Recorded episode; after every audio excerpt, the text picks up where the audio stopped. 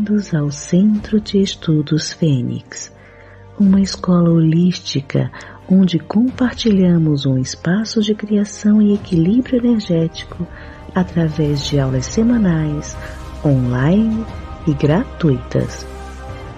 Propomos reflexões em grupo, práticas de autoobservação e meditativas com diversos temas para o autodesenvolvimento, aumento vibracional e a expansão da consciência.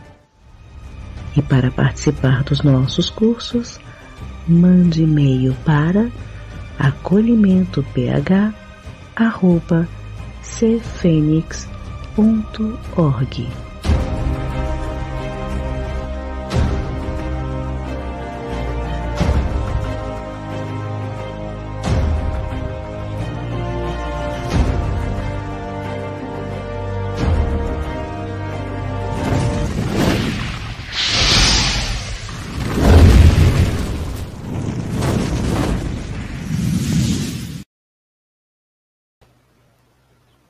Olá, sejam todos bem-vindos.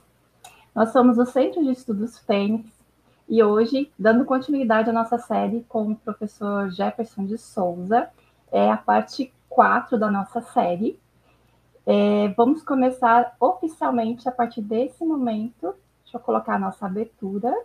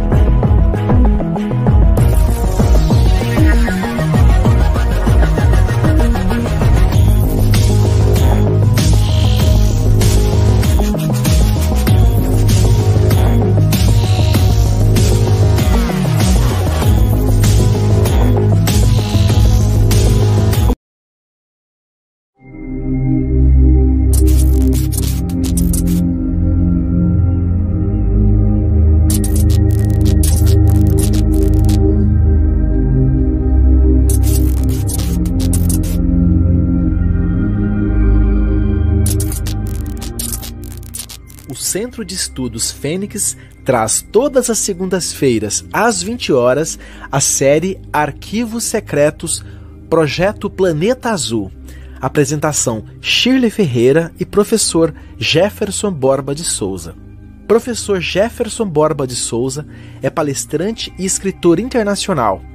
Escreveu a série Blue Planet Project, divulgada em inglês nos Estados Unidos investigador internacional dos temas de estudos alienígenas, metafísica aplicada, criptozoologia e enigmas em geral por mais de 45 anos, também é investigador de campo desses temas.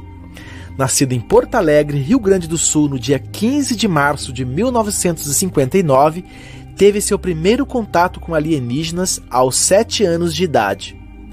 Entre 1996 e 2019, viveu nos Estados Unidos trabalhando em projetos secretos para a Agência de Segurança Americana, devido ao seu diferenciado histórico de conhecimentos e pesquisas de atividades paranormais e extraterrestres monitoradas por potências mundiais.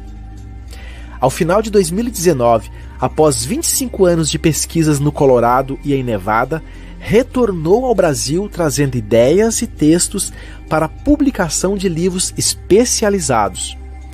Sem bolsas de estudos acadêmicos, vem buscando recursos para ajudá-lo a publicar seus livros em variadas línguas sobre mistérios e segredos do planeta, guardados a sete chaves durante toda a sua vida, compartilhando décadas de conhecimentos, pesquisas e verdades ocultas e ainda custear o seu tratamento de saúde contando com contribuições voluntárias.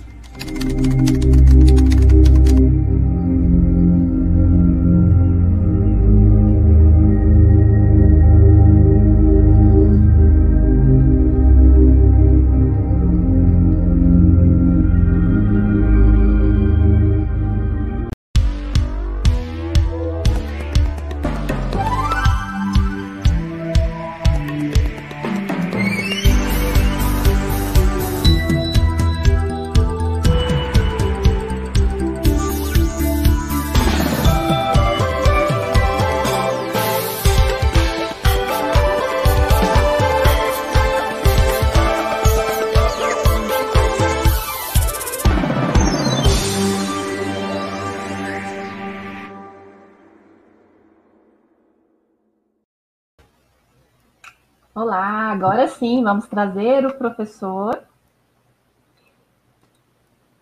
Seja bem-vindo, professor. Boa noite a todos vocês. Que prazer estar aqui com vocês. Olha, eu digo que vocês têm uma live muito especial hoje, que a gente vai falar de coisas que eu não creio que tenha escutado em outro lugar antes. Primeiro, a gente vai falar sobre os seres transdimensionais. E se eu dissesse para vocês que nós, humanos, de certa forma, também somos seres transdimensionais. Como é que é isso? Já vou explicar para vocês. Somos humanos, isso não tem dúvida, mas também temos nossa parte transdimensional. Eu vou explicar como e por quê. E logo depois, a gente vai dar um salto quântico, ainda no terreno do transdimensional, para falar sobre os agroglifos e o que tem por trás dos agroglifos. A gente vai entrar no segredo deles. Quem faz eles e por que eles estão sendo feitos. Então, agora vamos começar com isso. Chile, você aqui é a nossa guia que está aqui então, eu vou começar tentando explicar a natureza da alma humana. Tá. Antes, vamos só dar boa noite para o pessoal que está acompanhando aqui. ah, isso sim, vamos dar os boa noites. Isso tem que ser, meu Deus do céu, eu fico tão entusiasmado em transmitir as coisas que eu me esqueço do óbvio. Graças é a Deus, alegria... a China está aqui para puxar o, a orelha, porque senão eu nem sei o que eu estou fazendo. É uma alegria enorme ter o senhor aqui conosco todas as segundas-feiras, é uma honra a gente estar. Tá trazendo esse conhecimento para tantas pessoas.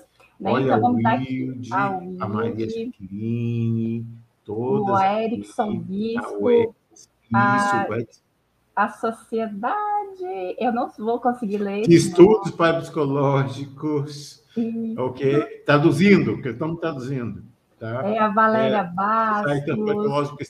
Essa aqui é a em inglês, mas não vale a pena. Mas eu quero, dar um alô, eu quero dar um alô aqui para Márcia, eu quero dar um alô aqui para Jaque, que está se recuperando no hospital, mandando toda a nossa boa energia para ela, e também para o Miguel, e para a Nelise, e para o professor Paulo, e o professor Liceu, e todo mundo que está sempre acompanhando. Ah, sem esquecer o Roberto, Roberto está aqui já, a Dulce, ah, a Maria, aqui, a Carmen, Ah, estou vendo aqui Ufologia Express. Aí o Ufologia Express, a gente vai estar tá por aí também, hein? Exatamente. E nós temos novidades, né, professor? Ah, Antes de terminar a live, a gente vai falar do projeto novo do senhor, aí, em parceria com o Roberto, né?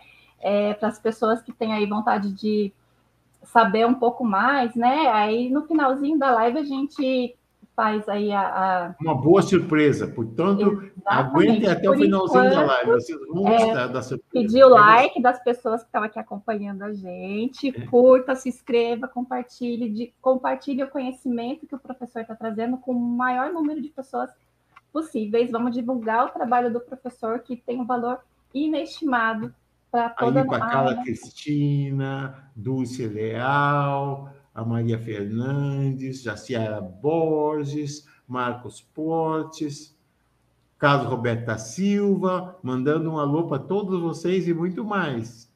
Que a gente está aqui começando algo especial. Por isso que eu peço para vocês, antes de mais nada, olha aqui, mutatis mutantes. Isso é bom, hein? Isso é muita boa energia. Quer dizer que estamos aqui mandando toda essa boa vibração. Olha, gente, antes que a gente comece, Escute o que a Chile falou, hein? Já que estão aí, dê um likezinho para gente, porque vocês vão gostar do que eu vou falar hoje. Então, te digo, só por isso, ponham isso. Dulce Leal, tudo bem? Como é que tá? Aqui estamos, Marta Miller, Carlos Roberto Pedruzzi. Estamos aqui com, moxa vida, um grupo fantástico. Meu hum. Deus, vamos, vamos falar aqui, vou passar o programa inteiro falando. Porque Exatamente. Então, vamos, vamos dar início, professor. É, tem as imagens aqui, conforme o senhor for querendo é, que eu coloque. Eu vou te avisando a, a sequência delas, né? Tá então, somente eu, antes de começar, tá, gente? Tem um likezinho pra gente. É só um momentinho. Pum, apertou ali, pá. E se você não subscreve o canal, o que eu duvido, porque todo mundo daqui já tem que ser subscrito, mas de qualquer maneira não custa dizer tá? Subscreve o canal e aperta o sininho, botando a opção todos, Porque aí vocês fazem isso, aí o YouTube vê, olha, esse canal é dos bons. E você sabe que esse canal é dos bons, não tem que estar tá dizendo, né? as ações já se são por si mesmo, tá bem? Então, e as próximas lives isso. aqui do canal são temas maravilhosos, os convidados são maravilhosos. Exato. Então... E digo o seguinte: é uma variedade enorme de pessoas, de temas. Nunca é a mesma coisa. Vamos pensar aqui que é a mesma coisa sempre. Não. Aqui é uma variação que a Fênix traz para vocês. Sempre algo novo, inédito e especial, porque vem do fundo do coração, só para vocês. Então já sabem, gente. Falem para sua família, falem para os seus amigos, falem para os amigos dos seus amigos e se mesmo que vocês não vejam live hoje, digam para eles que olhem outra hora, mas que façam parte disso, porque vocês estão nos ajudando a crescer. Quando esse canal cresce, todos crescemos com ele. Muito obrigado, hein? Tá, vamos começar então o seguinte, falando da alma humana. Já estou a ponto, né? É muita coisa, tem que dar tempo para tudo. E se eu dissesse para vocês que a alma humana não é o que a gente pensa que é? Como é que é isso? Como é que não é o que a gente diz? Sabe o que é alma humana? A gente tem alma humana, né? A gente é parte dessa alma. Sim. E se eu dissesse que a alma humana não é individual, mas é coletiva? Aí você vai dizer, para você está louco? Como é que é coletiva? Eu sou uma pessoa, não sou muitas? Sim e não. Então, peço partilhe para colocar o primeiro slide, onde eu vou tentar explicar para vocês o contexto. Isso é tirado do meu livro, Dark Matters in Prophecy, The Secrets of the Ouija Board. É o livro que eu escrevi justamente sobre isso, sobre a tábua Ouija, onde estou falando sobre a questão da, da alma humana e da sobrevivência depois da morte, da transição. Esse livro está vendo no Amazon, tá? Então, esse, esse é o, o livrinho. Ele está em inglês, porque foi feito nos Estados Unidos, então, ele está vendendo na Amazon lá, mas agora esse é o livro. Mas você sabe de onde vêm as coisas que eu estou dizendo. Vem do que eu escrevi, tá bem? Vamos ver então a primeira imagem da alma. Isso. Explicar para vocês, tá? Na, na parte da, da esquerda, no topo da esquerda, em cima, vocês vão ver aquela coisa exótica que tem um color assim alaranjada, tá? Aquela eh, seria uma representação da alma humana. E vou dizer, a alma humana não tem nada que ver, não tem corpo, não tem, não tem pernas, braços, cabeça. Não, não tem. A alma humana é uma essência. E ela não se encontra dentro do nosso universo e nem mesmo parte do multiverso. Ela faz parte do omniverso num espaço que é adimensional e atemporal. Cada uma daqueles, daqueles tentáculos que vocês estão vendo, tá?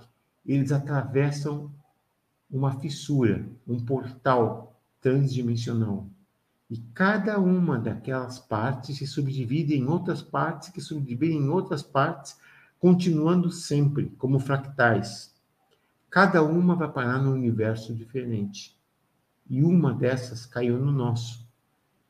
E essa alma é a alma que estamos agora aqui, nesse universo, mas ao mesmo tempo está conectada com a nossa alma matriz, que está no universo adimensional e atemporal, e a cada uma das outras alternativas nossas nos distintos universos do multiverso.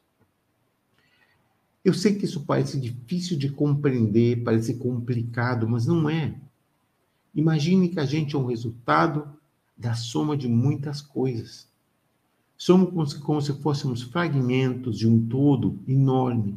E esse todo é uma alma humana. Por isso temos conhecimentos que às vezes não entendemos. Por isso que quando se faz hipnose regressiva, nem sempre uma pessoa encontra o seu passado na Terra, mas encontra o seu passado até num outro planeta. Porque justamente aquela expansão da alma levou a outros lugares, a outras existências, a outras possibilidades. Então, essa é a questão da alma humana. Agora, Gil, vamos para o segundo slide. Tá? Esse é o chamado espírito ascendente. É isso que estamos buscando quando estamos evolucionando. Claro que isso é uma representação, não é que você vai exatamente parecer com uma flor se abrindo, mas em verdade é o que parecia. Então, eu digo o seguinte: imaginem vocês, tá? Que nós somos um resultado das nossas ações, que são o resultado dos nossos pensamentos. E sabe o que são nossos pensamentos dentro? Os nossos pensamentos são fractais. O que são os fractais?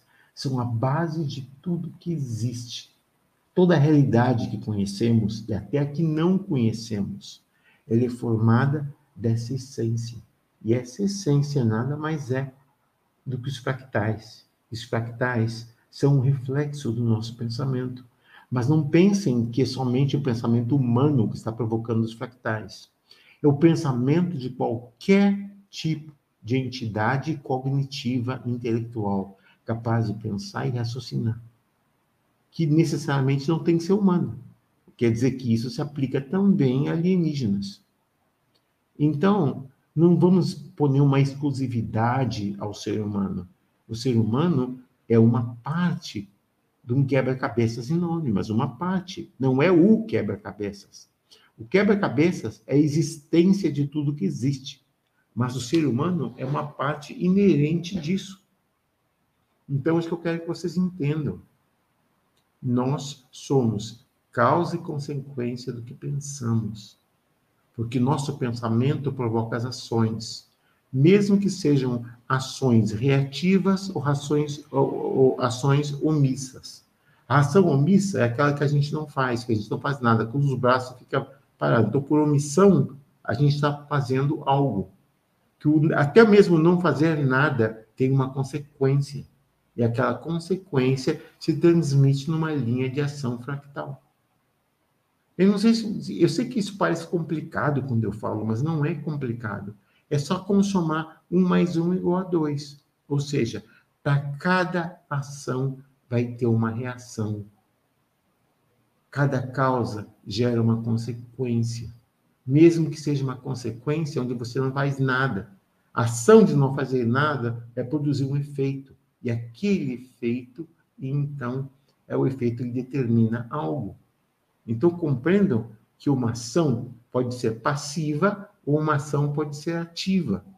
Uma ação ativa é que você, consequentemente, faz algo. E uma ação passiva é que você, consequentemente, não está fazendo nada. Mas o ato de não fazer nada provocou uma situação. E aquela situação é uma consequência da ação de não fazer nada. Que coisa incrível, né? Mas assim é como funcionam as coisas. É como um sistema binário de zeros e uns, onde o zero é não fazer nada e o um é uma ação feita. Em uma sequência binária, 0, 1, 0, 0, 0, 1, 1, 1, vocês estão vendo que existem ações, reações e não ações. Tudo consequência uma das outras, ok? Chile, vamos para o próximo slide. Essa é a força da vida, life force. O que é life force? A life force não é a alma. A life force é o que gera cada elemento fractal em existência. Tudo vibra numa harmonia, tudo vibra numa frequência, tudo vibra numa energia. Então, cada universo tem sua frequência mas tudo existe, tudo é parte de algo. É muito importante que vocês compreendam a diferença entre life force, que é a força da vida, e a alma humana. A alma humana, ou a alma de outros extraterrestres, no caso, a alma per se, tá? é uma life force refinada. Por que, que é refinada? Porque tem lógica, razão, conhecimento e percepção. Mas a mais avançada é aquela que tem empatia, porque com a empatia vem o amor.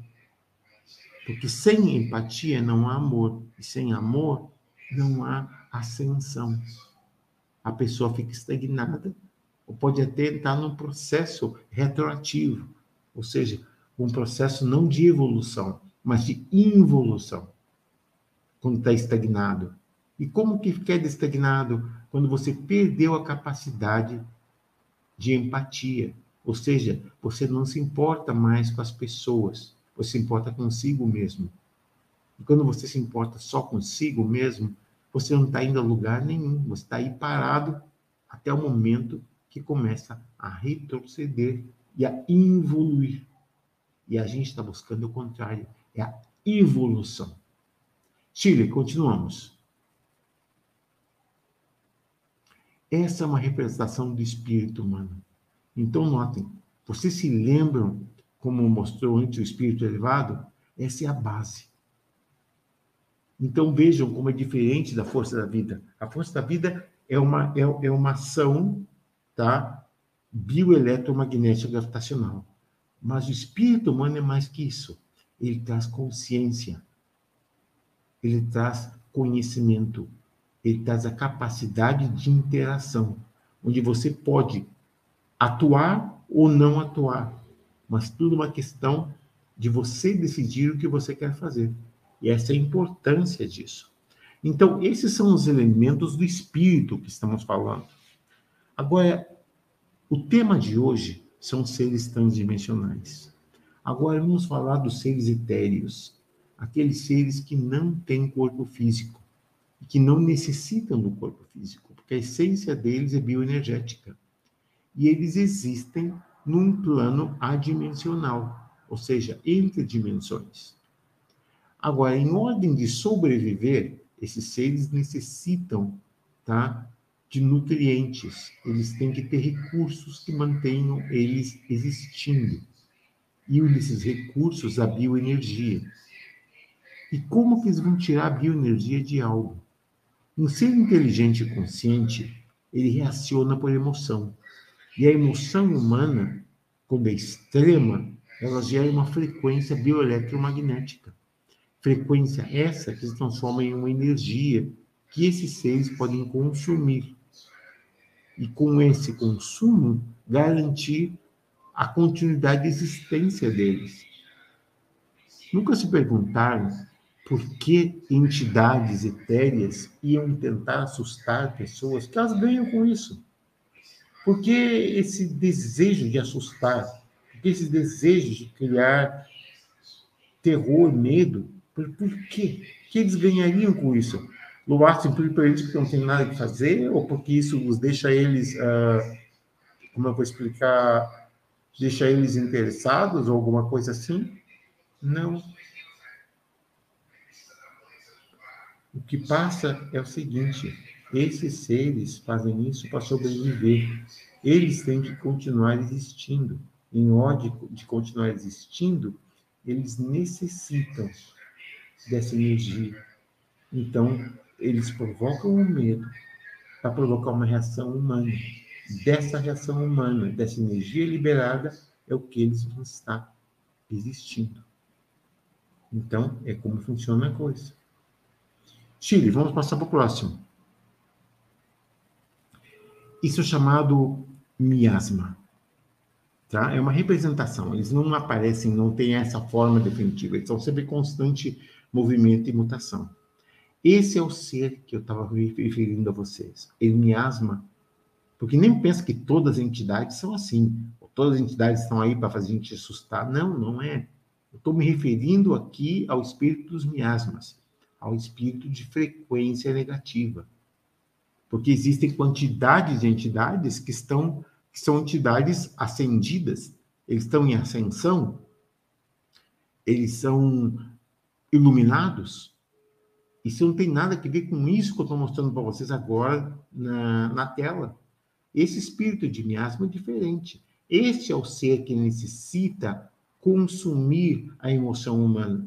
Esse é o ser que provoca o medo para a necessidade de continuidade de existência.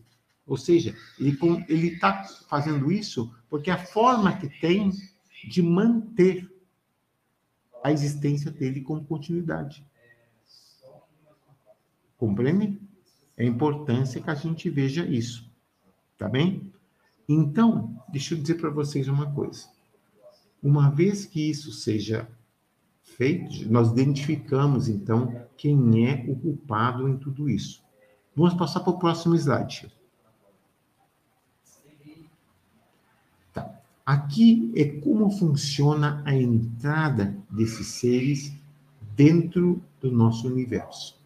Então, eu vou explicar para vocês, como está em inglês, ficou um pouquinho complicado. Aqui no meu livro eu explico em detalhe. Aqui é somente um gráfico para explicar para vocês. Ali, a, na parte superior da esquerda, vocês vão ver aquela parte aqui com aqueles tentáculos e tudo isso, tá? Esse é o ser, que é a fonte externa. External source, a fonte externa, tá? Então, ele está num lugar que chama-se non-space, quer dizer que é um lugar que é não espacial, é adimensional, não é uma dimensão. Em ordem que ele entra em nosso universo, ele tem que criar uma coisa chamada uma singularidade quântica. Como que ele faz isso? Ele tem que abrir uma abertura entre dimensões para que ele possa entrar no nosso sistema. Então, como funciona? No momento que ele cria esse mini vortex, tá? Ele cria isso com uma confluência gravitacional. Ou seja, esse ser é capaz de controlar ondas gravitacionais e essas ondas vão provocar a fissura, tá?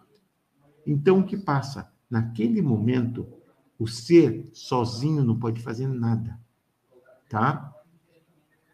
Aí diz uh, é, EGF, External Gravity Force, é a força gravitacional externa. Ele está usando a gravidade, mas ele ele está usando a gravidade para abrir o espaço, não para mover coisas. Ele não tem esse poder de mover coisas no nosso universo.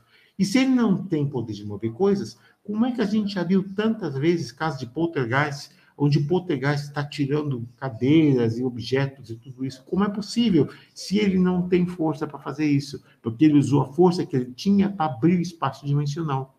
Porque ele necessita de uma pessoa para isso. Uma pessoa tá, que se chama o epicentro do fenômeno.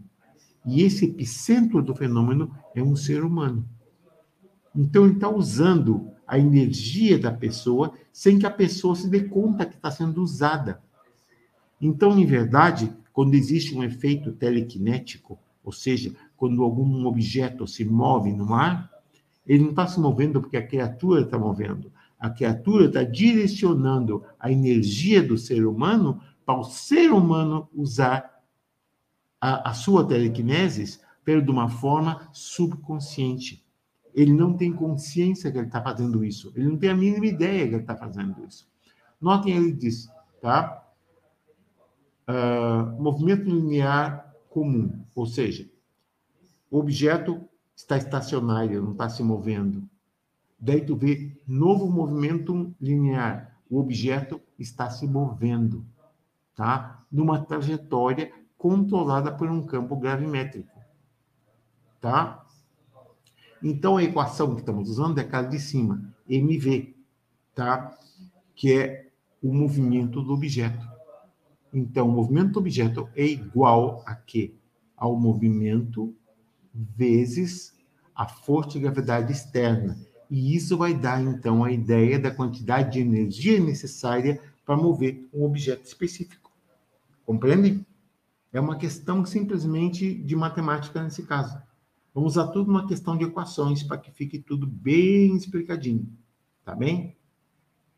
Vocês estão entendendo antes que eu continue ou devo explicar alguma coisa com mais detalhes? Dá uma olhadinha, Chile, se todo mundo tem alguma pergunta para fazer, para que a gente não se perca depois, mais tarde, quando a gente entra em, outras, em outros temas. Uhum. Vamos é... ver se alguém tem uma pergunta. Tá, tem uma pergunta aqui da Cristina. Uhum. É, por que esses seres querem a energia do medo e não do amor e da alegria, que também é muito forte?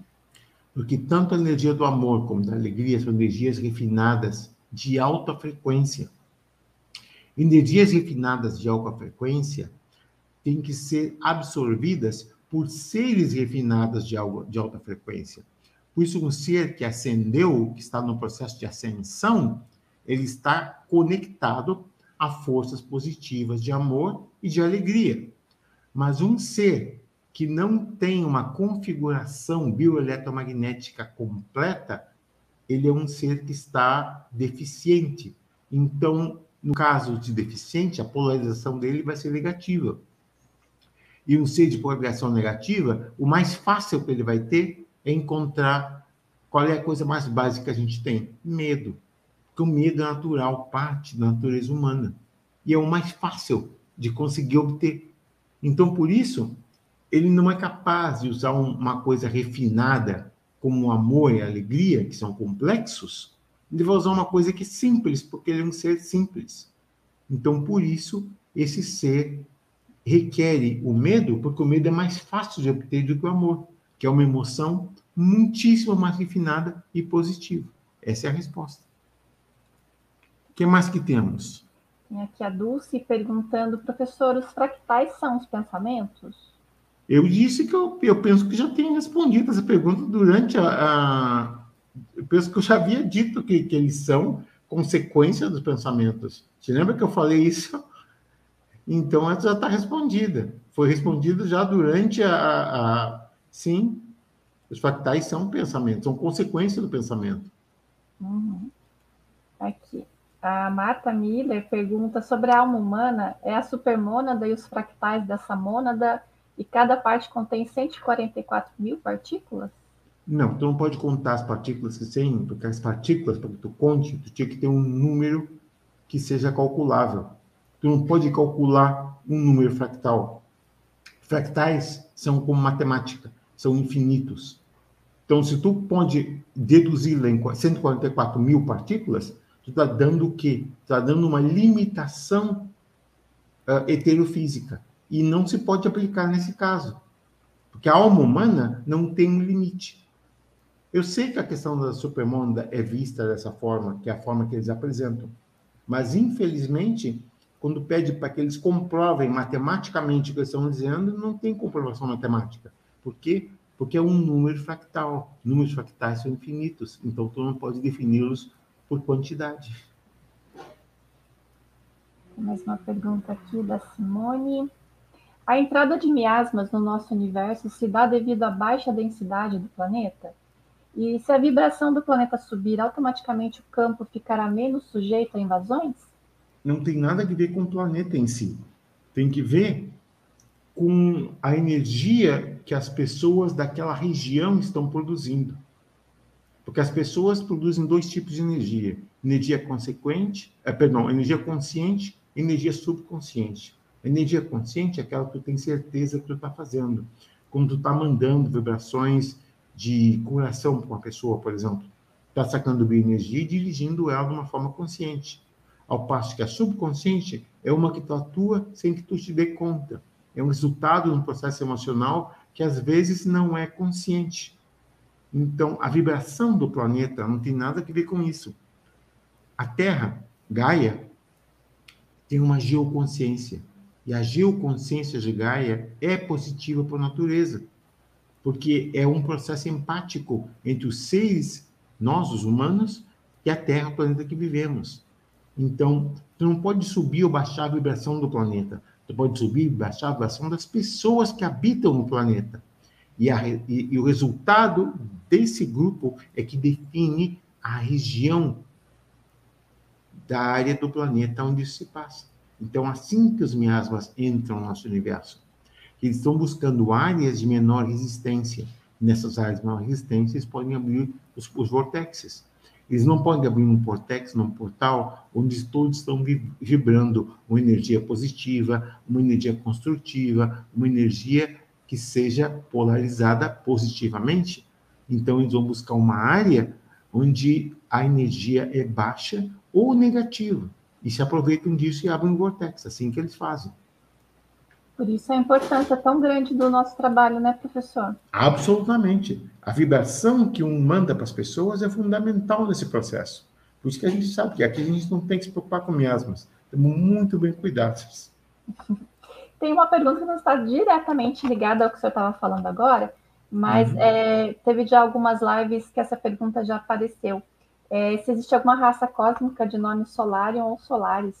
Sim, existe. Existe uma versão transdimensional onde seres habitam no Sol, mas não são seres, eh, não são seres orgânicos, são seres etéreo-energéticos, seres feitos de plasma, pelo não plasma convencional, pelo plasma consciente. Então, eles não existem no nosso universo, mas eles poderiam vir ao nosso universo. Mas os seres desses são capazes de comunicar-se com as pessoas. Então, esses seres existem, são seres conscientes e seriam feitos de plasma solar. Tem mais uma pergunta aqui, antes da gente prosseguir, é do Mutatis Mutandis. É, o movimento dos objetos está relacionado à utilização do ectoplasma? De forma nenhuma. Os objetos se movem por telequineses. que é a telequinese? É controlar um campo gravimétrico. Quando tu controla um campo gravimétrico, o que tu faz? Primeiro, tu termina com a, com a retenção gravítica, ou seja, ele levita. E então tu pode mover ele de uma forma cinética. Então ele tem um movimento. A parte que o ectoplasma é uma substância, tá? Uh, bioplasmática, é, é seccionada pelo próprio ser humano. Nós produzimos ectoplasma, tá? Diretamente dos nossos poros. Mas o ectoplasma é orgânico e o movimento dos objetos é gravimétrico. Então são duas forças totalmente distintas uma da outra. Perfeito. Bom, por hora acabaram as perguntas aqui, professor. Muito bem. Então passamos para o próximo slide. Uhum. Deixa eu achar aqui. Muito bem. Agora a gente fala de uma coisa. Desculpe a, a nitidez daquela ali, a culpa é minha, porque minha câmera é horrível.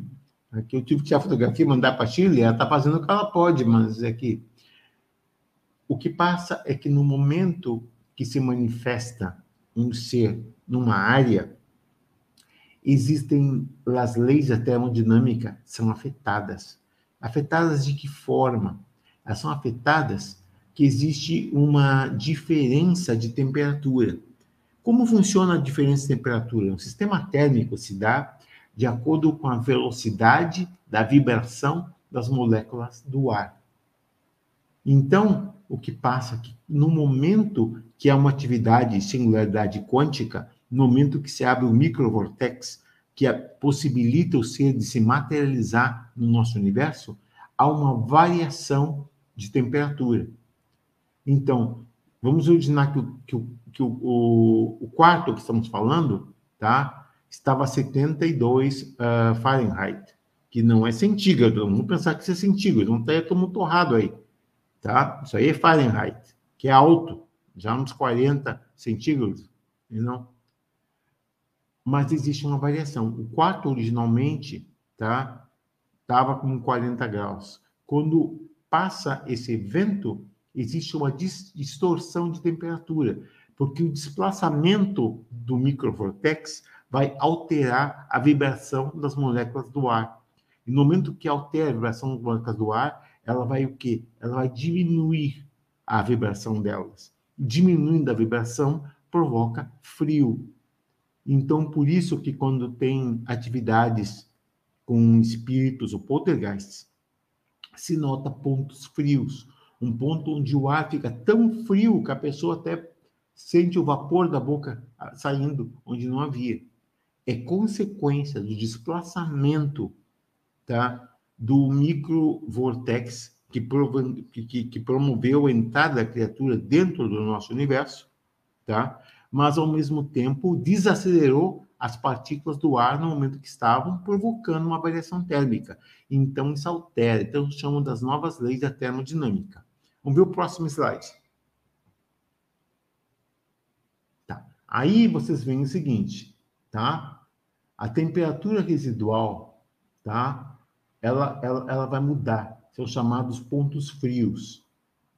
Então, de 60, ela baixou entre 42 e 32, tá? Provocando uma disparidade térmica, tá?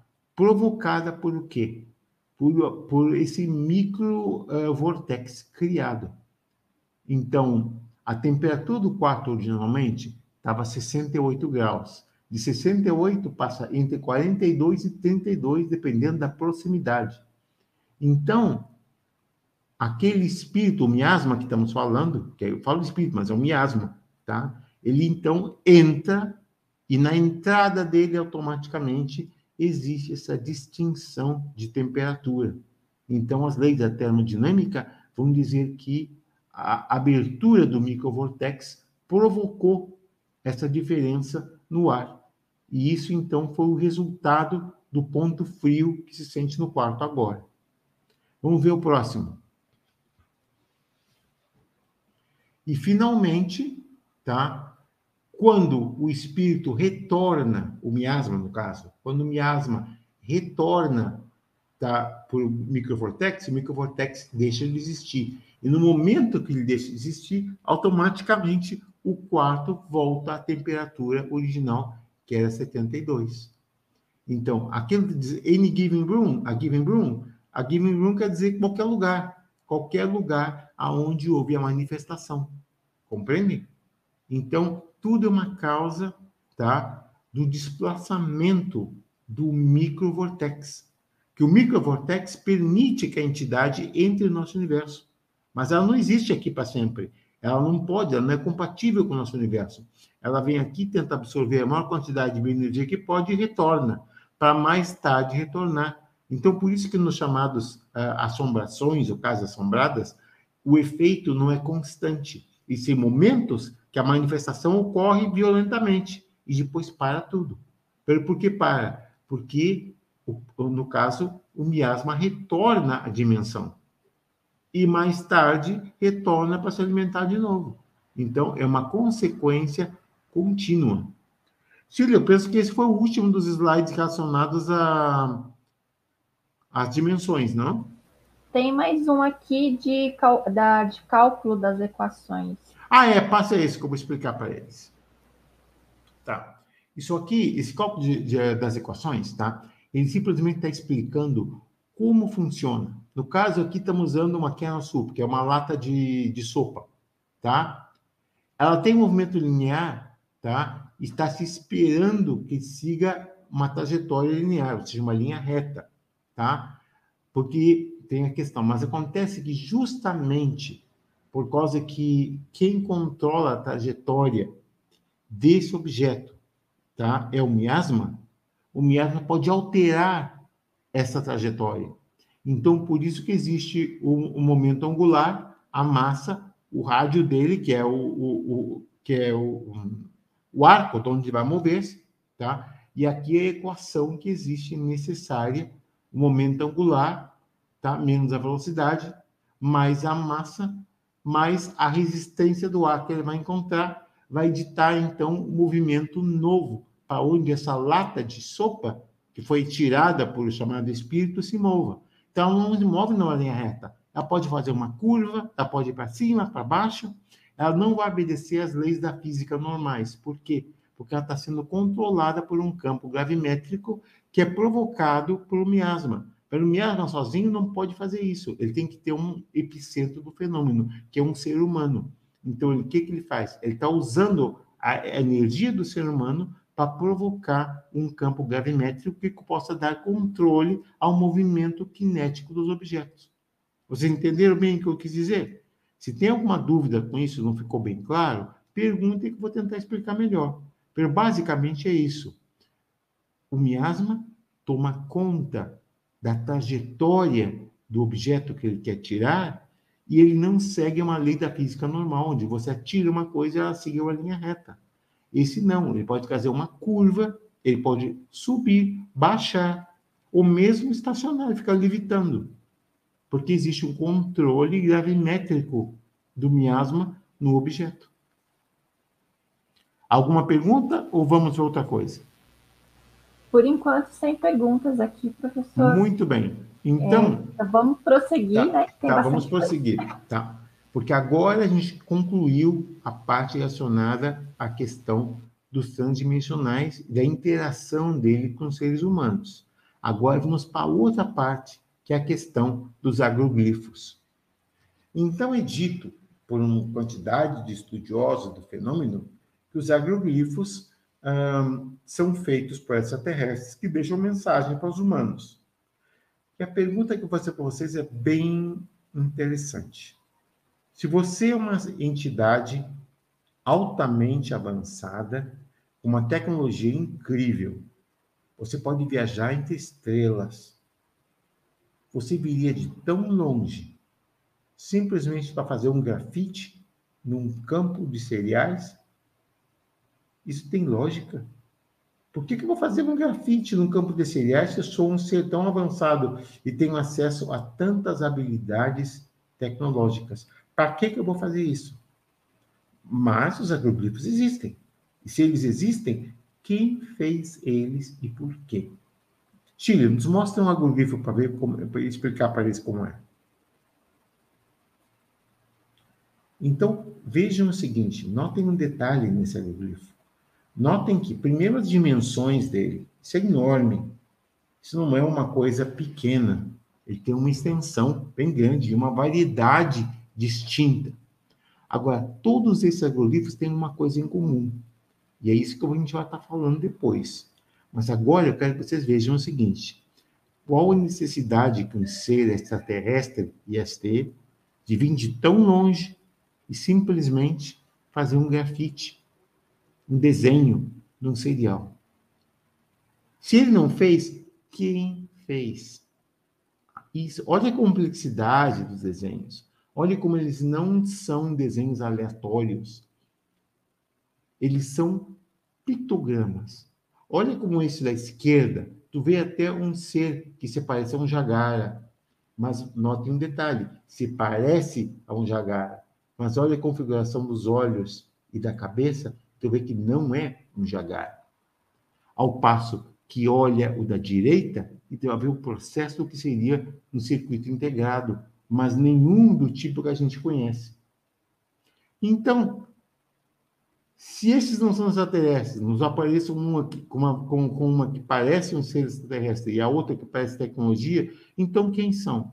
Eles são seres transdimensionais. Os transdimensionais que a gente falou antes eram os etéreos, que não têm corpo físico. Agora, o que passa com os que têm corpo físico? Os que têm acesso a tecnologias. Então, o que eles fazem? Eles mandam sondas para cá. E porque eles estão dentro de uma outra realidade, de um outro universo, eles sim têm a capacidade de mandar mensagens gráficas, porque eles não estão no mesmo universo que a gente. Então, eles necessitam usar qualquer meio disponível que eles tenham de deixar uma mensagem. E cada um desses desenhos de agroglifos, eles não são desenhos, eles são pictogramas. Qual a diferença de um pictograma para um desenho? Um desenho é arte, um pictograma é uma mensagem. Então, eles deixaram mensagens com a gente. E se existem essas mensagens, como é que a gente vai poder decifrar essas mensagens. E aí vem a resposta do lugar que a gente menos imagina. A sequência Fibonacci. O que é a sequência Fibonacci? É uma sequência de números que existe em tudo na Terra e no universo.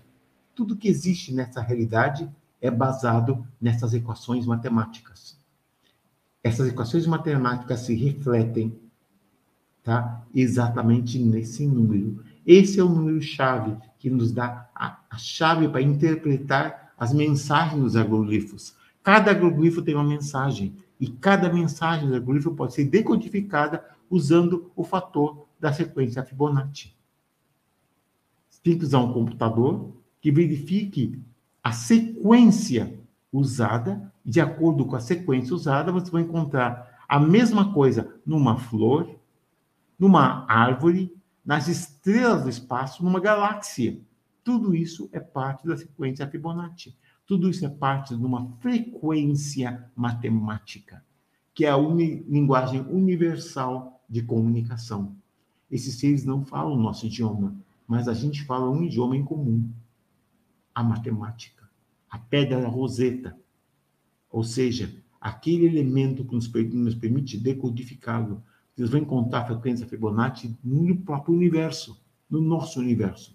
Então, eles, em outro universo, tentam ter acesso a gente no nosso universo. Então, aí entra a sequência Fibonacci e a importância do que eles estão fazendo. Eles são seres inteligentes, eles são seres que querem comunicar-se com a gente, e desde os anos 90, quando apareceram os primeiros crop circles, eles nos deram a ideia do que era um círculo, não era, era um zero, era um sistema binário baseado em zeros e uns, que mais tarde deram a sequência do que seria a sequência de Fibonacci. E daí vocês vão vendo. Um, um, um, dois, dois, três, três, cinco, tá? Notem, quando vocês põem 5 e 3, dá 8. Tá? 8 e 3 dá 11. E por aí vai a sequência, sempre números de 3 subindo, subindo. E assim se pode decodificar. Olha, olha como vai, como ele vai aumentando por ele mesmo. 1, 1 igual a 2, 1 mais 2, 3, 3 mais 2, 5, 5 e 3 são 8, 8 e 5, 13, tá? 3 e 8 e 21. Ele vai aumentando essa sequência, e essa sequência dá o número. E assim se faz a decodificação. Então vejam, eles são uma mensagem. E o que diz essa mensagem? Essa mensagem transmite todo tipo de informação: informação técnica, informação altamente cósmica. Existem informações nos agroglifos que dizem respeito à nossa evolução espiritual. Temos que falar sobre campos bioenergéticos e como podemos aumentar esses campos ou como podemos expandir nossa consciência. Então, a mensagem dos algoritmos é uma, é uma mensagem de conhecimento. É técnico, mas também é cósmico. Tem os pés no chão? Perfeito, mas também é esotérico. Então, o que fazem as mensagens dos algoritmos? Eles nos dão uma abrangência de assuntos e circunstâncias que são usados para nossa transformação pessoal, não intelectual somente, mas também espiritual. Então tem que ser visto dessa forma. A parte que os investigadores daqui se concentravam na parte de coisas físicas somente e estavam buscando extraterrestres, onde não havia nenhum extraterrestre por meio, mas transdimensionais. Agora, uma pergunta eu faço para vocês é essa: são todos os agroglifos verdadeiros? existem agroglifos que são forjados. Forjados? E como para forjar um agroglifo? Existem técnicas para que a pessoa tenha certeza que o agroglifo que elas estão vendo é autêntico. E como você faz isso? A primeira coisa é o seguinte: quando você vê, no caso do trigo, a haste do trigo, tá?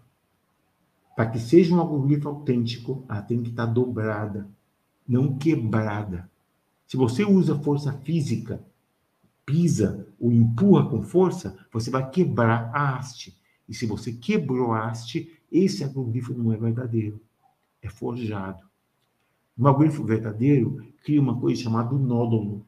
O nódulo é uma pequena deformação, criando quase como um joelhinho artificial, que vai dobrar a haste sem quebrá-la.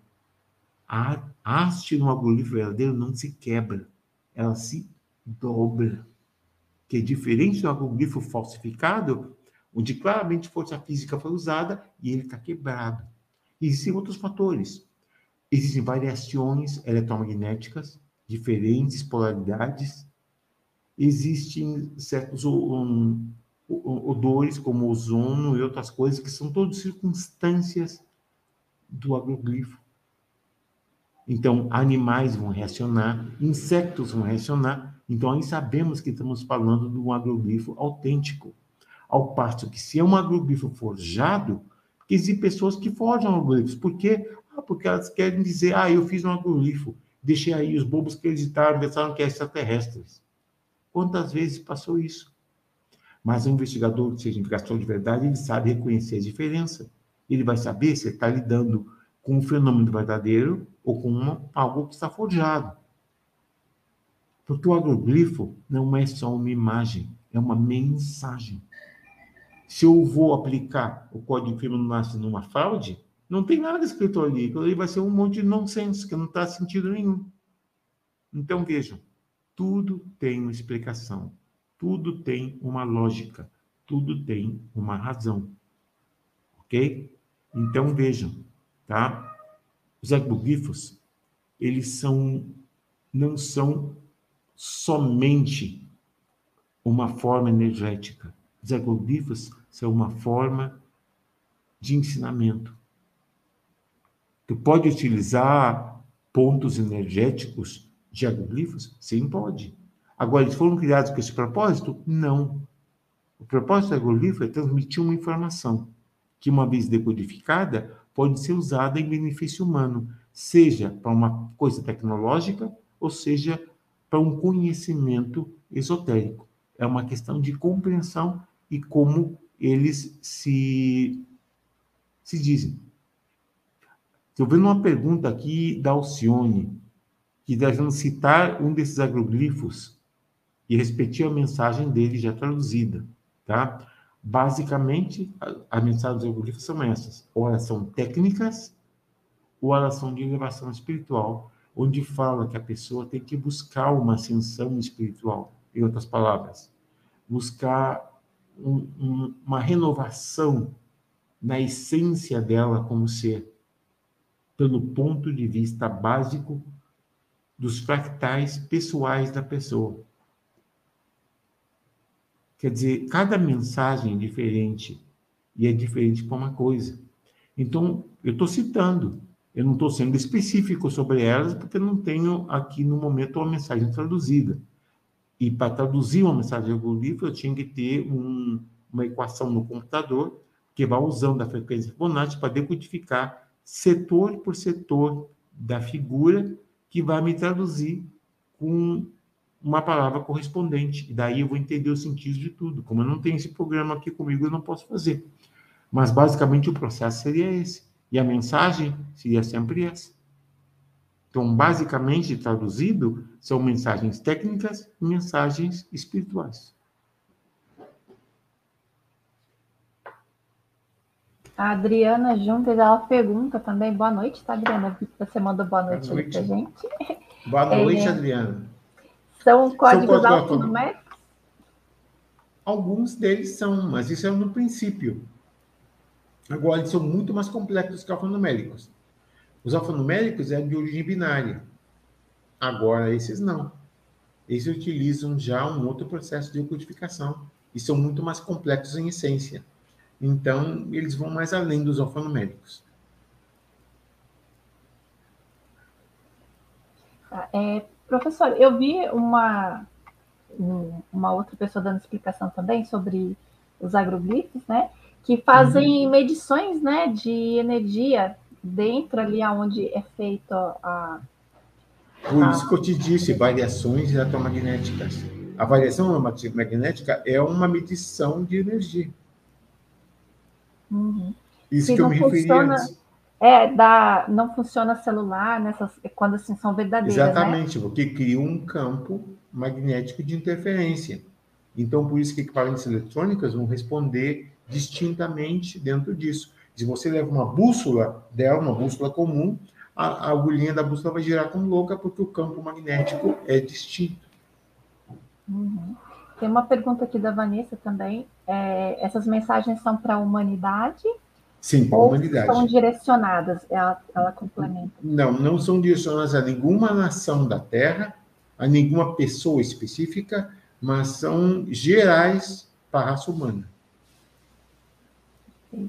Seja bem-vindo, Lineu Fernandes, é a primeira vez dele aqui com a gente. Ah, que bom! Que seja sempre um visitante mais assíduo. Aproveita e subscreve o canal, porque sua presença é importantíssima.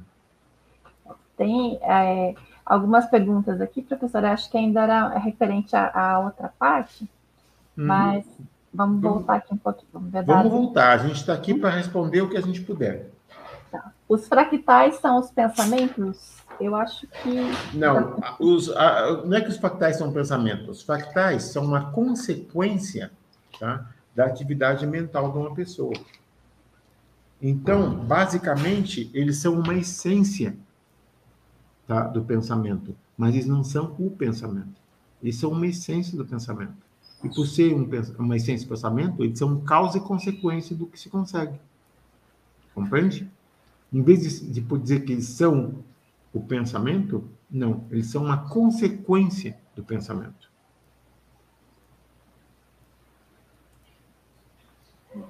Tem mais uma pergunta aqui da Vanessa. Um eletrodoméstico ele pode ligar sozinho? Eu acho que era naqueles eventos, né, do que você estava falando. Do poltergeist, claro que pode. Agora, por que, que ele ligaria sozinho? Porque justamente no momento que um ser que está utilizando energia eletromagnética ou eletrogravítica afeta no eletrodoméstico, o eletrodoméstico tem um interruptor que vai reacionar a uma ação. Ele pode passar o botão, ele não necessita apertar o botão para que ele funcione. Ele necessita ativar o circuito do aparelho para que o aparelho funcione. Então, em vez de o ser vai apertar o botão para que funcione, porque ele não tem forma física para fazê-lo, ele vai e afeta o, o, o, todo o circuito do aparelho e ele vai reacionar essa energia diversa e aí ele funciona, ele liga sozinho assim. Televisões, rádios e uma série de outros equipamentos podem funcionar. Lâmpadas que se acendem, que se apagam, coisas assim. É, aqui em casa acontece muito. Eu sei que tem alguém querendo comunicar quando começa a acender as luzes de casa. Não tem ninguém no ambiente, a luz acende sozinha. Exato, essas coisas passam. Uhum. É, tem mais uma aqui, uma pergunta da Zelma. É usado o ectoplasma das pessoas? Um ectoplasma nunca. Eu nunca vi o caso de um poltergeist que use um ectoplasma. O ectoplasma é usado por médiums. Quando os médiums querem materializar um ser espiritual, então o ser espiritual manipula o ectoplasma humano para formar um, uma pseudoforma. Mas um poltergeist não atua dessa forma, nem necessita. Então, nesse caso, não se aplica o ectoplasma. O ectoplasma é usado por um médium que quer transmitir a aparência da essência de uma pessoa. Então, o que ele faz? Ele utiliza o ectoplasma para plasmar a imagem. Mas isso aí já seria outra coisa, não é a mesma coisa com o poltergeist. Uhum. É aqui ó, a pergunta do Ufologia Express. Os agroglifos são pontos de energia na Terra, como um ponto de acupuntura? Tá, eu penso que a gente já respondeu isso também, não consigo responder de novo, tá? Uhum. Ok. Os agroglifos como pontos de energia na Terra, não são por seguinte. Quais são os pontos de energia na Terra? Tu tem tá, as linhas lei, que são importantes, as chamadas ley lines, que são esses pontos energéticos que tem, tá? Tu vai encontrar energia telúrica, tu vai encontrar energia orgânica, até mesmo o plano Terra da energia cósmica, quando ele está tocando em contato com a, a matéria sólida. Mas, nesse caso, os agroglifos não estão relacionados a pontos energéticos terrestres. Tá? Eu sei por que tu fez essa pergunta. Porque eles apareceram primeiro na Inglaterra, perto do monumento de Stonehenge. Que Stonehenge é um ponto de energia na Terra famoso, porque é um ponto de ley lines. Então, a, a pergunta dele foi óbvia, porque tem uma razão, sim, tem uma razão em perguntar. Porque não, eles parecem que sim, mas não necessariamente. Nesse caso, foi um evento que passou por conversão de linhas, que às vezes a linha se cruza uma com a outra e criando um nódulo. E quando cria esse nódulo, aí então é um campo de concentração energética onde várias coisas podem passar. Mas esse caso não é o caso do agroglifo. O agroglifo, eles podem usar esses pontos como pontos de referência, mas eles não vão nunca, porque senão o agroglifo ia aparecer onde está Stonehenge no caso da Inglaterra, né? mas ele apareceu nas cercanias de Stonehenge. Que o primeiro agroglifo, se vocês se, se, lembram, aí nos anos 80, no final dos anos 80, 90, por aí começaram a aparecer, tá? eles vão aparecer na Inglaterra, vão aparecer perto do movimento, do monumento de Stonehenge, na Inglaterra, que era somente um círculo, porque se diz crop circles, porque era um círculo só, mas não era um círculo, era um zero do binário mais tarde vinha o 1, e aí ficou o primeiro 0, 1 com o movimento, e depois se desenvolveu, ele pôde se desenvolver na questão para usar a sequência Fibonacci e podemos traduzir finalmente as mensagens que estavam passando. Ok. A Adriana ela pergunta se são de seres interdimensionais. Como? A pergunta da Adriana é. Ah, são de seres interdimensionais? Sim, com certeza. Uhum. Eles não são extraterrestres, não. Eles são seres é, só que eu não uso o termo interdimensionais, eu uso transdimensionais. Mas é a mesma coisa, semântica. O que tu está dizendo é a mesma coisa. Interdimensionais uhum. ou transdimensionais é a mesma coisa. Quer dizer que sim, eles são. Tem outra pergunta da Kátia. Atualmente vemos as traduções dos, dos crop ciclos usando a linguagem binária. No caso, não teriam que decodificar usando Fibonacci? Seria uma forma de controle de informação? Eu penso que se tu usa a linguagem binária nos crop circles de hoje, tu está retenendo informação. Porque usando a sequência Fibonacci, tu tem informação precisa. Ao passo que se utilizasse o sistema binário, tu tem uma, uma informação vaga, não é completa. Uhum. Por hora, as perguntas aqui se acalmaram no chat. Nós estamos com uma hora e sete minutos de, de aula, professor. É, o senhor já quer fazer um, um, um caminhar para o final? O senhor quer fazer um, um fechamento? Eu quero só saber se gostaria de saber se tem alguma pergunta pendente.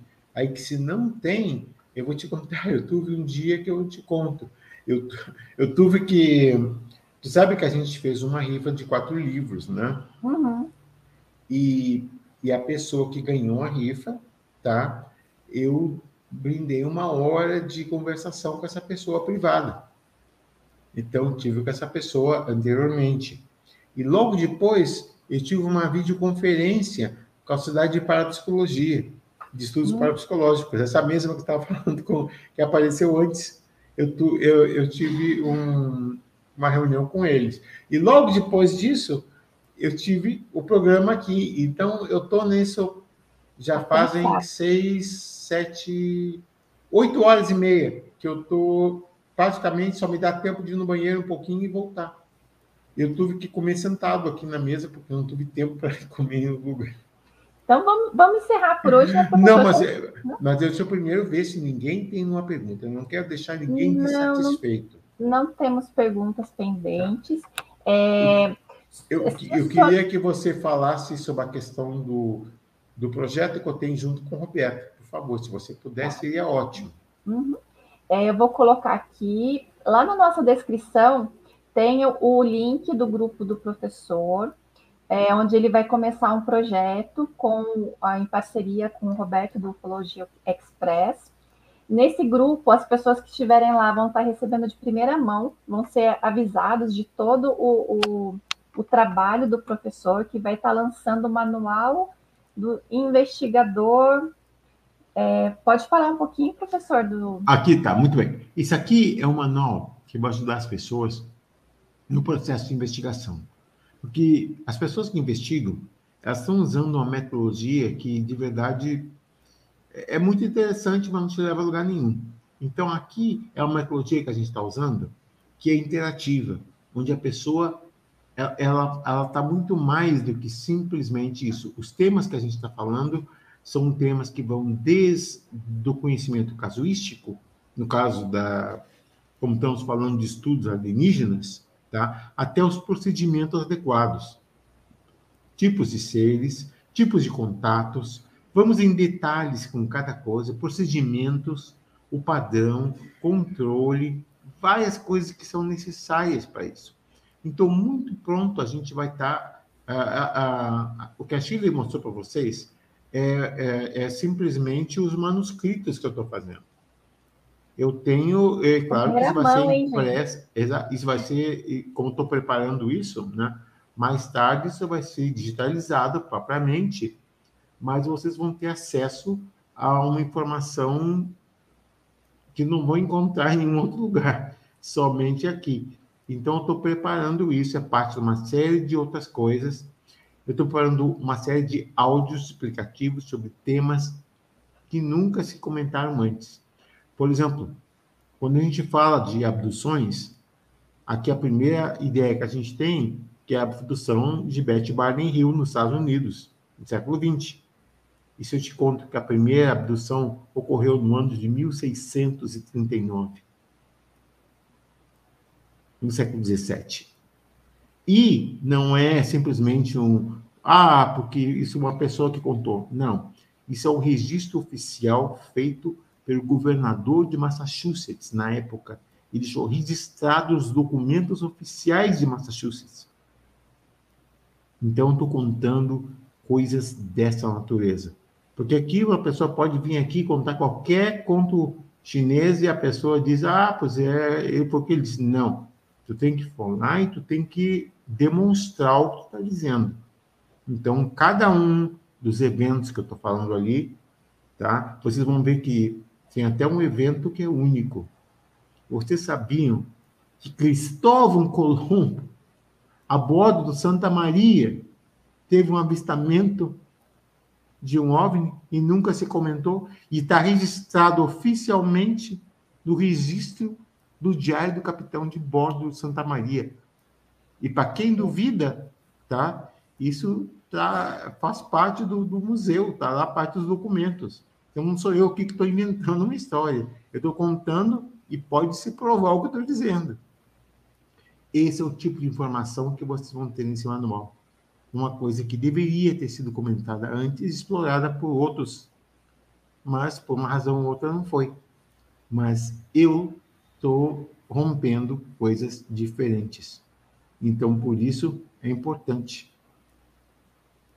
É, só respondendo aqui a pergunta do Lineu, é, ele uhum. está perguntando aqui se aqui no canal o senhor fala sobre assuntos específicos ou fala de tudo um pouco. Eu digo o seguinte: se tu fala de um assunto específico, digamos que o assunto seja é, é, alienígenas.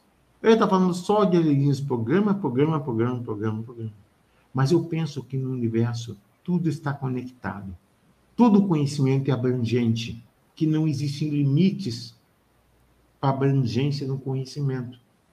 Então, temos que falar de tudo um pouco, porque de tudo um pouco está conectado. Uma coisa conecta com outra. E tudo isso faz parte de um processo, de um grande quebra-cabeça, onde cada tema é uma, é uma parte que está faltando, uma peça que faltava, que a gente bota nessa figura central do quebra-cabeça que a gente está montando. Então, por isso que eu digo, temos que falar de tudo um pouco, porque está tudo conectado. Não existe nada que não seja conectado com o outro. É, a Rosário, ela disse que fez uma pergunta, mas eu não estou localizando aqui, porque eu fui dando... Onde é que está? Faça de novo, Rosário, pergunta é, de novo. Favor, que eu, eu, voltei aqui, eu não consegui achar, porque eu peço sempre para sinalizar com a palavra pergunta, Isso, ou pergunta... colocar o exclamação para a gente conseguir é, visualizar Exato. rápido. Né? Rosário, né? pergunta de novo que a gente responde. É, ela já tinha até colocado aqui, olha, que é um orgulho ouvir as explicações do professor. Né? Faz para a gente aqui de novo, por favor, Rosário. Isso, por favor, Rosário, estamos aqui para ti. É, porque na, quando é, vai entrando tantas perguntas, tantos comentários, que daí some né, no meio aqui. É, mas dando continuidade, é, o link para entrar nesse grupo do professor, é, o conteúdo desse manual está assim imperdível. Ele me mandou todos os tópicos ali. Por enquanto já são sete áudios, né, professor? Que... Sete áudios. E lá, assim, tudo em primeira mão vocês vão estar recebendo também. É, a Jaciara, ela. Aqui, ó. É... Deixa eu colocar aqui. É grande a pergunta, é sobre a TV. A minha TV liga, mas não desliga. E só eu desligo. Ela muda de canal, passa todos os canais, eu coloco um, em um e desligo depois. Eu digo o seguinte: aí existem duas possibilidades, tá? Eu tenho que ser o advogado do diabo, tenho que ser aquele que fala o que é possível, não do que é, é uma possibilidade, tá? Podia ser que tua TV tivesse baixa interferência de um outro sinal, tá? Que estivesse interferindo com a tua televisão. É uma possibilidade. E a outra possibilidade que eu tenho, que talvez seja a que eu penso que seja, tá? Que eu não posso afirmar porque eu não tenho os dados para dizer, somente com a explicação que tu deu, que a televisão está respondendo a uma série de frequências transmitidas na onde tu vive. Então, o ligar e o desligar, o tocar de canal, quer dizer que então os circuitos da TV estão sendo alterados de alguma forma. A TV reaciona uma frequência eletromagnética. Então, algo de origem eletromagnética está provocando esses efeitos. Uhum. Poderia ser, coincidentalmente, algo que talvez tenha que ver com teus vizinhos, ou com o próprio defeito da televisão, ou então podia ser uma fonte externa, onde uma energia transdimensional esteja tentando uma comunicação contigo. Aqui diz, meu filho, aqui, então, diz que estamos aqui sozinhos de novo, porque o marido faleceu por causa disso até brigou. É possível, perfeitamente, como não? Claro que é possível. Podia ser uma forma que ele está tentando comunicar-se com vocês, não por a televisão, mas por o ato da televisão se desligar ou ligar, porque é a manifestação e a frequência eletromagnética que está sendo recebida pela televisão. Então é possível. Eu não posso dizer que não seja possível, porque fenômenos como esse já passaram várias vezes, e vocês sabem disso, são documentados, não sou eu que estou dizendo o que eu penso aqui. Não, são documentados fenômenos assim. Então está perfeitamente dentro da realidade possível que seja uma forma de comunicação que seu esposo esteja tentar dar uma mensagem, dizer que está tudo bem. Ou então que ele está aqui pensando em vocês. Não tem nada que se assustar. Uhum. Se, for, se for o caso, eu não estou dizendo que é, porque eu não posso fazer uma afirmação dessa, não sem ter os dados e buscar uma investigação adequada. Porque esse que o investigador faz, ele tem que investigar os fatos quando tudo está investigado e não tem solução, bom, essa que é a resposta. Mas no momento como eu não tenho esses dados, digo, uma possibilidade tremendamente de que seja exatamente isso. Ele tentando comunicar com vocês. É possível. Não estou dizendo que é, mas que é possível, sim, é perfeitamente. Uhum. Tem uma, uma pergunta aqui da, da Elis Gonçalves, não tem bem assim é, muito com o tema aqui da, do estudo de hoje, mas ela gostaria de saber o que o senhor tem a dizer sobre os autistas com problemas de atraso global e cognitivo. Tá, Esse é o problema. Tá? O autista não tem um problema de atrasamento global. Ao contrário, o autismo é uma forma de percepção distinta. Ou seja, um autista percebe a realidade de uma forma distinta da gente. Mas não é que ele seja inferior a gente. Em certas formas, ele é extremamente superior a gente. Porque a percepção do autista ela vai mais além do que o, o ultrassonido ou subsonido. Ele vai mais além da capacidade do infravermelho ou do ultravioleta. Ele pode ver cores que a gente não pode imaginar. Ele pode escutar ruídos que a gente não pode perceber. Um autista, na verdade, é um super-humano, apenas que não é compreendido. A dificuldade de um autista de se comunicar com a gente é que ele, como está numa frequência tão alta, que nós todos estamos numa tão baixa, que ele não consegue sincronizar com a gente e fica perdido. Mas a gente, na nossa normal desconhecimento de causa, imagina que o problema seja ele e não nós. E quando é verdade, é uma questão de perspectiva, onde o autista, na verdade, não é o inferior, ele é o superior. Nós, a maioria, que somos os inferiores. Então, pensa um pouquinho que de repente as coisas não é como parecem ser. É tudo uma questão de perspectiva. É, bom, as perguntas é, nós vamos encaminhar aqui para o final, né? É, tem aqui só um relato da Tatiane, né? Mas é, ela falando aqui quando ela era criança, os pais dela brigavam quando ela ia dormir e ouvia quebrando pratos, etc., assim, chinelo, destruição na casa. E quando ela acordava, acordava, estava tudo no lugar. Eu acredito que aqui seja uma afirmação, né? Do, não, não basicamente uma pergunta. Esse, mas eu, eu, entendo o que a Jones quer dizer. Quer dizer com isso, é como é possível que ela tinha escutado ruídos de pratos quebrando e chinelos arrastando, e quando chegou lá não tinha nada. Então, existe uma coisa, tá? Existe a chamada transmissões tá, metassônicas. Uma transmissão metassônica é uma impressão auditiva de uma ação que não é física, mas é psíquica.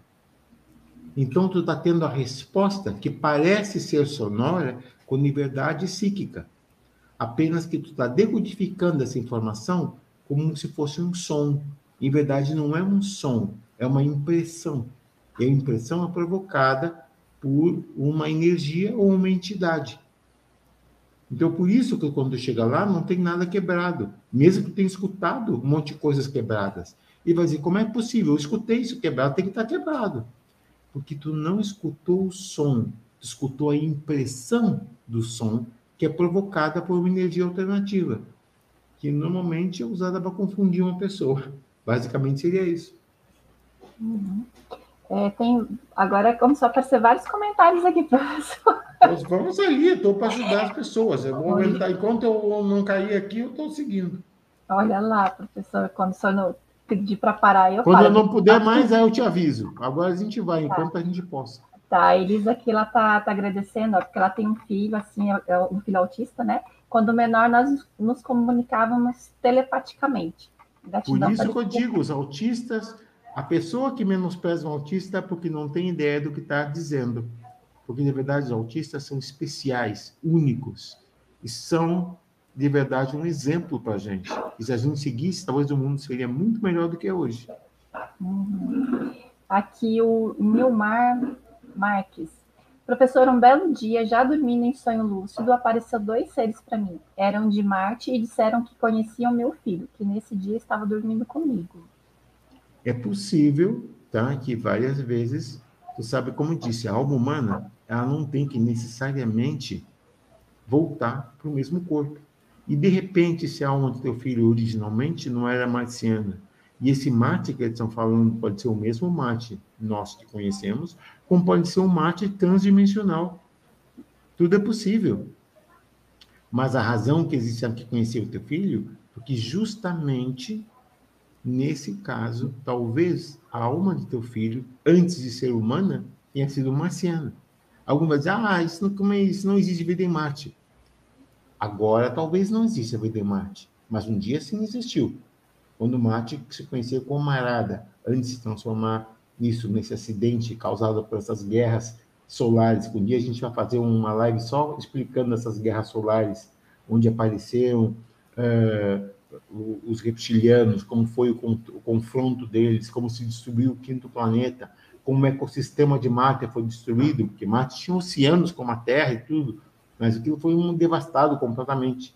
Então, o que foi que aconteceu?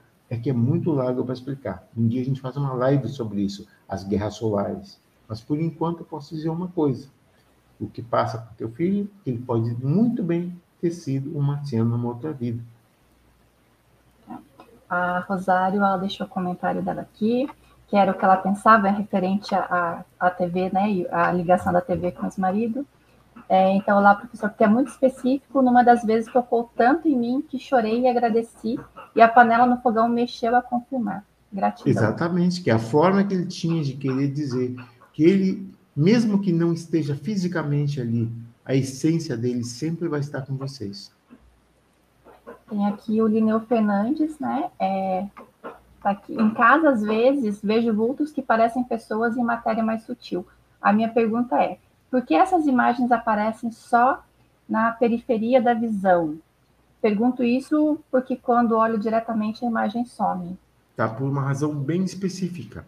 Quando tu está observando diretamente numa linha de visão, tu está observando com teu consciente. Ao passo que quando tu usa a visão periférica, tu está utilizando a visão subconsciente. A visão subconsciente, ela adquire informação de uma forma totalmente distinta da visão consciente. A visão consciente só pode observar coisas no espectro de luz entre ultravioleta e infravermelho, ao passo que a visão subconsciente não tem limites à percepção. Então, ela pode perceber coisas que a visão consciente não pode, que a visão consciente é limitada por um espectro eletromagnético, e a visão periférica, que é subconsciente, não tem essa limitação. Por isso você vê com a visão periférica, mais do que você vê com a visão óptica. A pergunta aqui do Davi Israel. Professor, o senhor já ouviu falar no EV, estado vibracional, que deslocamos as energias com o pensamento do topo da cabeça até os pés e alimentamos nossa vibração? Sim, a razão que tu sente isso para os pés, tu cria o chamado plano Terra, onde tu está em contato com energias telúricas. Então, simplesmente o estado vibracional que tu está é capacidade que tu tem de aumento da biofrequência, que é a base da bioenergia tua, que é transmitida num processo constante. Tu faz isso por pulsos ou faz isso por uma carga dirigida. Tudo depende da concentração que tu usa no momento. Normalmente, os seres humanos utilizam impulsos, porque eles estão usando de forma subconsciente e não de forma consciente. Se vai usar de forma consciente, não funciona por pulsos, outros por cargas. Então, essa é a diferença de um para outro. Uhum. Aproveitando o gancho aqui, agora realmente a gente precisa liberar o professor, porque é, eu acho que todo mundo sabe que o professor ele está num estado de saúde aí, passando por um estado um pouquinho delicado, né, professor? Mas a gente, a gente, tem certeza que vai ficar tudo bem em breve. É, eu vou deixar aqui o convite para, como nós falamos aí das energias, de elevar a frequência, venham para o Mãos de Luz, é um, é um trabalho que o Centro de Estudos Fênix também disponibiliza para as pessoas gratuitamente. Não e são funciona, somente, hein, gente? E funciona. Não são só para os nossos alunos, são para todas as pessoas. Nós temos aqui uma playlist no nosso, no nosso canal para vocês estarem recebendo e temos também um grupo lá no Telegram que vocês podem entrar e solicitar um envio de reiki. Eu vou colocar rapidinho o um videozinho aqui falando um pouquinho do reiki.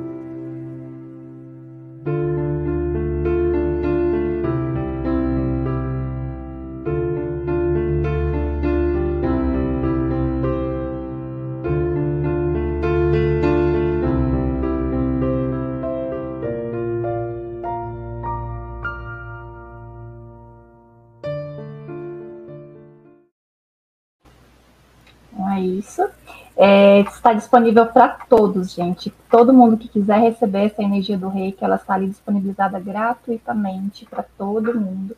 E o nosso grupo no Telegram também é enviado o reiki diariamente. Basta entrar lá, solicitar o reiki, colocar nome, data de nascimento e o motivo pelo qual vocês estão pedindo a energia de cura.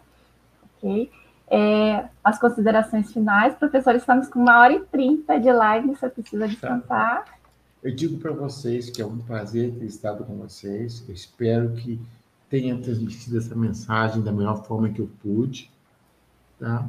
Eu fiz isso de verdade com todo o meu carinho, com todo o meu amor, que eu estou aqui para compartilhar com vocês. Essa que é a função. E que vocês prestigiem aqui o canal Fênix, porque esse instituto está aqui com um propósito único, que é elevar o conhecimento e o espírito das pessoas buscando o melhor para vocês. Então, por favor, ajudem aqui ao canal, ponham o like, se ainda não botaram, por favor, eu peço para vocês, ponham o like. Aqueles que não se subscreveram, por favor, subscrevam. É uma força que dão ao canal. E apertem o sininho, na opção todos. Assim vocês vão dizer aqui para o YouTube que de verdade esse é um canal importante e as pessoas se importam com ele. Eu vou estar aqui todas as segundas-feiras, trazendo sempre algo novo para vocês e temas aqui não faltam. É uma quantidade enorme de coisas que temos para vocês. Foi um prazer ter estado com vocês. Chile, as meninas todas, olha, amo vocês, tá bem? Amo a todos vocês. Vocês são especiais. E a audiência nossa, muito obrigado por assistirem a gente e muito obrigado por estarem sempre aqui nos apoiando. E aqui a gente vai estar por vocês dentro do melhor que a gente pode. Com todo o coração. Namastê. Pessoal, toda segunda-feira, às 8 horas, nós temos um encontro marcado aqui com o professor Jefferson, para ele compartilhar e responder as perguntas de vocês. Tá bom, eu fico muito agradecida, muito honrada por poder fazer parte disso, que eu sei que toma uma proporção que a gente não tem conhecimento, né? A gente só segue as ordens, temos que fazer vamos fazer, né, professor? É, sempre assim. Então, pela sua vida, professor, é sempre uma honra passar essa uma hora aqui com o senhor. Gente, até a próxima segunda. Deixe os comentários, compartilhe essa live e até a próxima. Até a próxima.